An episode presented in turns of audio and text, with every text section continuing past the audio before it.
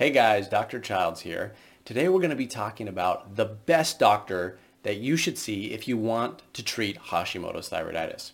So when it comes to Hashimoto's, it is a condition that a lot of doctors sort of flub, right?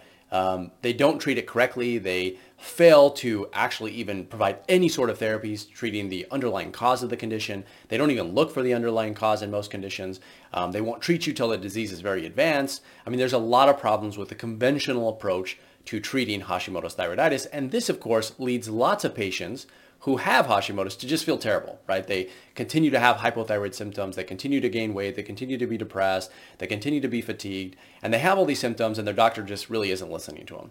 So a lot of patients get confused and they look for information. They try to figure out, well, who should I be seeing? What type of doctor should I be seeing?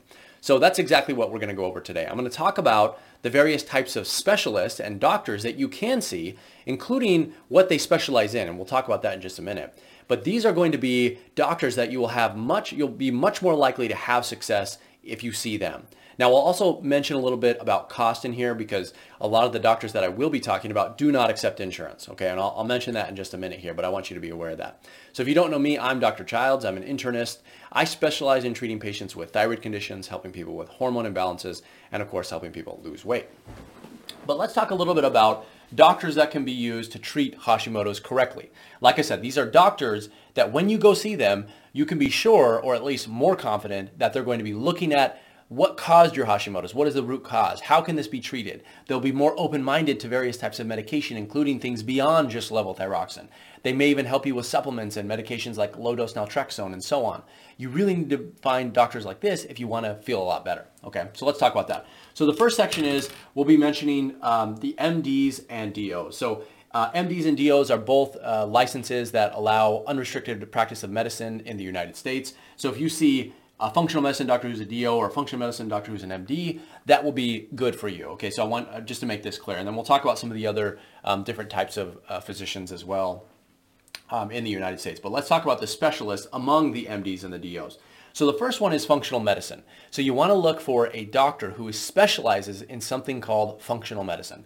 And this is really probably one of the better ones between these three that I'll be talking about. Now, here's the trick. There is no, there is no residency for functional medicine. Okay, so a, any type of doctor who has completed residency and is now practicing must go back to additional school afterwards to get the training in functional medicine. Okay, so there's no, you can't just look them up by, um, by residency. That's not the same way that you would look up an endocrinologist. So an endocrinologist could specialize and further specialize in functional medicine, but usually most doctors who do take extra training and extra um, education in functional medicine tend to be family practice doctors. I've seen some OBGYNs, um, internists, like that, that's what I went to residency for, and so on. So you want to look for people who specialize in functional medicine they are they tend to have a more holistic approach, and I would say an approach that includes a lot of uh, various natural remedies. They're more open-minded to using medications beyond just T4. Uh, they're open more open-minded to using medications beyond. Um, or they're, they're more open-minded to using things like low-dose naltrexone and so on. Now, this is becoming more popular as a specialty, I would say, especially among physicians. But like I said, it can be hard to find somebody because it requires extra training on top of residency. And this can take several years depending on what that person's doing and how long they, they took to get that information and so on. Um, I took training in functional medicine when I was uh, first getting out and I learned outside of residency. Um, in fact, I took training in all three of these and you might find people kind of similar to me who have their foot in various different um, areas. And maybe that also makes a lot of sense if you see someone who does something like that. Um, but functional medicine is, is a really good specialist uh, to look for um, uh, if you can find one. And there are searches that you can use to, find, to help you find that. The next one is integrative medicine. So this would be somebody who specializes in, in, what, in what's referred to as integrative medicine. Just like functional medicine, this is something you do after residency, okay? And I would say people who tend to do this actually I think are tend to be more open-minded, but not quite as open-minded as those people who are in functional medicine. Um, I've seen a lot of doctors who specialize, I'll use that in air quotes here, in integrative medicine who are really just standard doctors who use supplements on the side. And you really don't want to be treated by someone like that, even though that is definitely better than endocrinologists and family practice doctors, which we'll talk about in a minute. You really want to have somebody who shifts the way that they view the patient, who doesn't, somebody who doesn't practice conventional allopathic medicine and somebody who looks at each individual and treats them differently based off of what they present with. And that's how functional medicine is, is designed, designed to operate.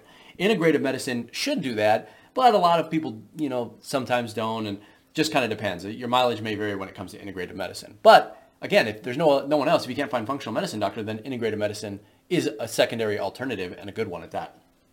And then the last one you should be aware of are doctors that specialize in what's referred to as anti-aging medicine. So again, just like these other ones, this is something you do after residency, um, and it requires a significant amount of training. But the cool thing about these doctors is most of them specialize in hormone management. So they may not specialize in thyroid replacement therapy, but most people who are doing things like uh, therapy for menopause or testosterone replacement therapy, they are also aware of the beneficial impact that thyroid hormones have on longevity and anti-aging. And so they tend to be aware of this sort of stuff and they tend to be more likely to use things like T3 as opposed to just, um, or let's say NDT as well, as opposed to just T4 medications like levothyroxine or Synthroid. So again, I trained in sort of all three of these areas um, and then kind of put my own spin on it. That's sort of how I came to be. And I think a lot of other people probably do that as well. But if, if you can, each of these areas has, or each of these um, specialty, specialties, they have online databases that you can search for doctors who have taken training in these. Um, that doesn't guarantee that you're going to find somebody who's going to be great or who's going to do all the things I'm talking about, but it, you're much more likely if you find somebody in these categories to help you as opposed to different categories. So these are the categories that include the MDs and the DOs. All right. The next group of next group of uh, physicians that you might want to consider are naturopaths. Oh, and by the way, let, let me mention this because I didn't previously. The reason I recommend searching for an MD or a DO first is because they can prescribe medications. Okay. So some of these specialists that we'll be talking about in just a second, like naturopaths included and chiropractors, they can't necessarily prescribe. In fact, I know chiropractors can't, I don't think at all. And in some states, naturopaths can. But you really want to look for somebody who can because if you need something like low-dose naltrexone or T3 therapy, you need a prescription for those things. So if you just go to this person and they can prescribe it for you, you can get everything all, all in one area. That doesn't mean these people don't have value, but I tend, it tends to be easier if you find them first, and then if you can't, kind of go down the list and see where that leads you. So back to the naturopaths for a second. Um, naturopaths can be really, really great. Uh, they are sort of trained from the get-go to look at how uh, functional medicine uh, people, how doctors who have taken training in functional medicine are supposed to look at patients. But they were trained that way in their medical school, so they tend to have those viewpoints already. Um, I have seen some naturopaths who treat just like other standard conventional MDs and DOs though, so your mileage may vary there. Um, and not all naturopaths can prescribe medications, or can, can prescribe all medications. It just sort of depends on their license and which state you're, that you're in. But if you do live in one of, I think the 11, maybe there's 16, something like that, last I looked, um, states where they can prescribe medication and they can practice in that way, it's definitely worth looking for one, or look, it's worth looking for one in your area if you can. So naturopaths, um, they do they do a good job. They tend to use um, NDT. Uh, they tend to be they tend to have a preference for NDT. At least that's what I've seen um, over things like T3. Um, but you know, NDT is still better than than um, levothyroxine or Synthroid. The next one would be chiropractors. So chiropractors, as I, as I mentioned previously, they can't prescribe medications, at least not that I'm aware of. Maybe if they can, it's in a couple states and maybe limited, but for the most part, they can't prescribe medications. And so that doesn't mean that they're completely useless though, because they, they actually have a lot of uh, beneficial information that they can provide you. They can help guide you with diet and supplements and so on. In fact, some of the, some of the, um, uh, when I was first training, I worked with a couple chiropractors, and they were really, really good at using supplements. In fact, I learned a lot. What I I learned what I know now a lot from them in terms of how to use supplements and which ones are, are beneficial because they don't have medications to lean on, so they must use supplements. So they're actually really quite good. Some of them are. Um, at using things like supplements to treat things naturally. So if you really want to go the natural route, then maybe naturopath and chiropractor tend to be your best options. So the last thing is you're probably thinking, well, what about endocrinologists? Should we should I go see an endocrinologist or where does that fit in? So here's sort of the sad reality.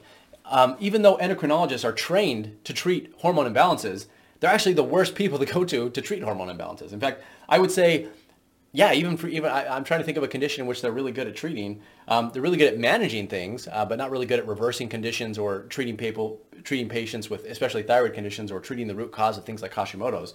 So even though they're specifically trained and went to residency, to get training in treating hormone imbalances, they tend to be probably your, your last option. Now, again, if you need thyroid medication and none of these options are available to you, well, then an endocrinologist is probably your best bet. In fact, something like an endocrinologist and maybe a chiropractor or an endocrinologist and a naturopath may make the most sense for you, right? But that's assuming you've already exhausted these options up here and you know that they're not available to you. And uh, for what it's worth, I do know that probably 1% to 2% of endocrinologists are open-minded and actually willing to help. But the other 98%, they are really not willing to listen or to change how they view things. Um, and it's like, you know, just slamming your head against the wall trying to talk to them or trying to get them to prescribe LDN or T3 or the things that I mentioned previously. So it's worth it if you can um, because they take insurance and they're probably more readily available uh, than some of these other specialists. But you know, your mileage may vary. In fact, I would say majority of people who see endocrinologists don't see the things that they want. And this is also true, by the way, of things like primary care physicians. So that's what PCP stands for, or family practice doctors. They're all going to practice about the same as an endocrinologist. They're all sort of treat. They all sort of treat that same way. They go down the allopathic care model. They don't treat you till your TSH is high, and they treat you with T4 medication until that TSH drops down to the, you know, to around 1.5 ish or so. You know, but they don't care um, necessarily where it lands. And so they're all going to treat you that, that same sort of way. Um, I have had, had I have had some patients with success using OBGYNs, however, so I want you to be aware of that. Some OBGYNs are more open-minded to using um, certain types of thyroid medications, especially if they're aware, to, aware of treating patients who have PMS and PMDD. They realize that using NDT can treat those conditions.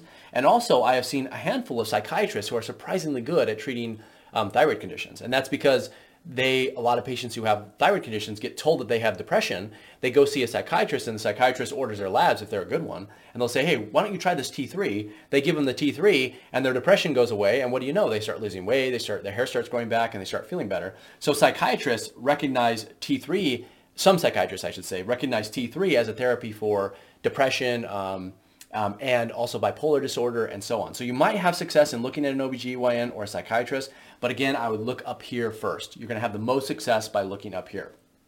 So if you have, by the way, if you have any recommendations or if you're seeing anyone on this list, or, or you know someone else that, that you know is beneficial, leave their information below because a lot of patients, I know from experience, I get questions every single day, all day pretty much. Um, of people asking for recommendations of where can I go, who can I see? I want to see somebody who treats like this or treats like you. Um, so if you found somebody who does that, share that information below because it will be invaluable to those people who will see it there. Um, that's all I have for you guys right now. But if you haven't already, make sure that you download my free thyroid PDF resources. I have tons of information, all designed to help you as a thyroid patient feel better. Um, that's really what all this what I do this for. I try to help you guys feel better. So if you if you want that information, go down below and you can download it. And if you have any questions, leave them below. And otherwise, I'll see you guys in the next one.